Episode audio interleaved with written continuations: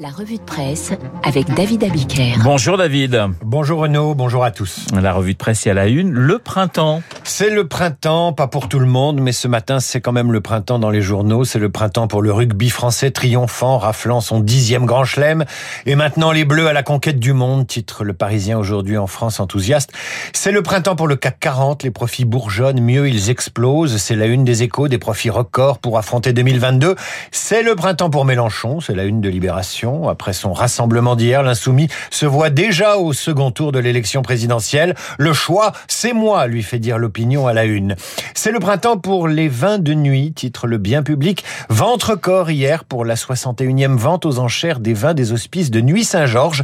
C'est le printemps pour les pigeons, à la une du Dauphiné, qui titre le rebond des arnaques avec une nouvelle méthode de tromperie, le spoofing, qui consiste à imiter le mail ou le numéro d'appel de votre banque pour vous soutirer de l'argent.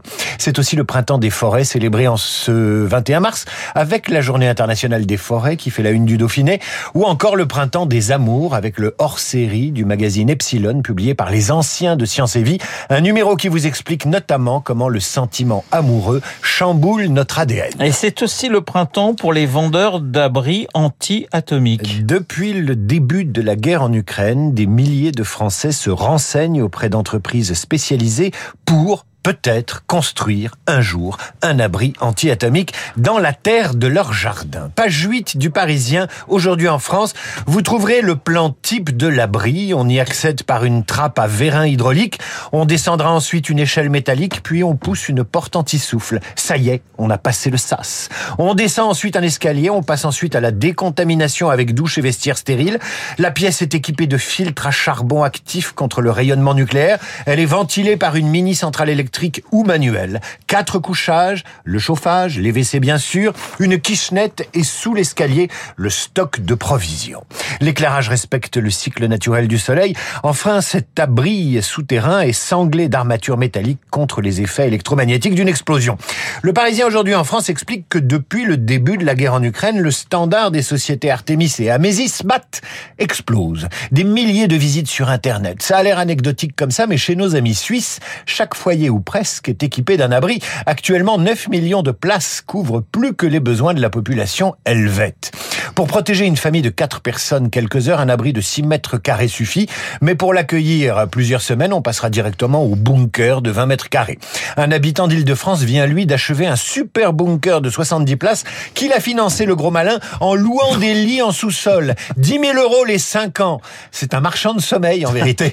Si vous considérez que ça peut vous sauver la vie, construire un abri ne coûte pas cher. 79 000 euros les 14 mètres carrés, jusqu'à 149 000 euros pour 20 mètres carrés. Ensuite, évidemment, tout est possible. Un sauna, un piano, voire un billard. Alors évidemment, ça ne sert pas tout le temps, et tant mieux. L'argument qui fait mouche, celui des vendeurs, c'est qu'un abri anti-atomique qui ne sert pas peut devenir une chambre d'amis en période de paix. Alors, question essentielle du Parisien, et on y vient, est-ce que ça protège vraiment? C'est surtout ça la question quand même. Alors, ça protège, oui, pour les bombes traditionnelles. Pour les bombes atomiques, c'est différent. Si elles tombent à moins de 5 km de votre bunker, c'est sans espoir. Bon, on reste à l'abri avec la photo du jour, David. Ici, on ne joue plus à se faire peur ou à commander un devis pour un abri de jardin. Cette photo est dans Libération. Une enfant de 13 ans, Milena, elle a reçu une balle dans la mâchoire. Elle est hospitalisée à l'hôpital pédiatrique de Zaporizhia, en Ukraine, à 220 km de Mariupol. Cet hôpital, c'est celui de la région. Elle a été plongée dans un coma artificiel. La chambre d'hôpital ressemble à n'importe quelle chambre d'hôpital dans un service de chirurgie pédiatrique en France. Mais il y a un détail, un détail près qui fait toute la photo. L'immense fenêtre d'où devrait la lumière du soleil dans la chambre est obstruée par une centaine de sacs de sable ou de plâtre. Libération consacre un reportage de quatre pages aux enfants soignés dans le service du docteur Yuri Berzenko, qui fait face aux blessures de ces enfants qu'on lui amène et qui a perdu, ce médecin, sa neutralité médicale. Je hais les Russes, confie-t-il à Libération. Depuis 20 ans, la Russie raconte n'importe quoi. Démilitarisation, dénazification, c'est n'importe quoi. Ils mentent tout le temps. Ils tuent des civils. On ne sait pas quand ils arrêteront. Des lits d'enfants à l'hôpital également dans le Figaro du jour, et notamment un papier où se percute la barbarie archaïque de la guerre et les espérances du nouveau monde. Le Figaro s'est rendu à Kiev dans le bunker qui accueille les bébés sans parents de l'industrie ukrainienne de la GPA. C'est la pour autrui. L'Ukraine est un des seuls pays au monde où elle est autorisée pour des clients étrangers. Dans ce bunker, depuis un mois, une vingtaine de nourrissons mis au monde ces dernières semaines et six puéricultrices. Ce petit monde n'a pas vu le jour depuis un mois.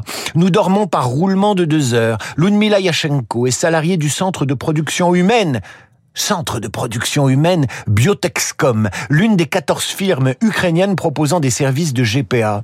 Jusqu'au début de la guerre, ces enfants n'étaient là que pour quelques jours, attendant leurs parents adoptifs. Depuis la guerre, ces bébés n'ont ni parents, ni état civil. Alors les puéricultrices ont inventé des prénoms. Rema, Anton, Ivan. Et pendant ce temps, David, les Français inquiets pour le temps de leurs enfants passés devant des écrans. Alors comparé à ce qui se joue pour les enfants d'Ukraine, nos inquiétudes pour les nôtres sont presque un luxe. Selon une enquête Ipsos, les enfants français passent, selon les tranches d'âge, presque autant de temps devant un écran qu'à l'école. Un exemple avec les 13-19. 18 heures par semaine sur Internet, 9 heures hebdomadaires devant un jeu vidéo et presque 9 heures devant la télé. Plus inquiétant, les enfants de 1 à 6 ans passeraient 6 heures devant Internet, presque autant devant la télé et 4 heures sur des jeux d'écran.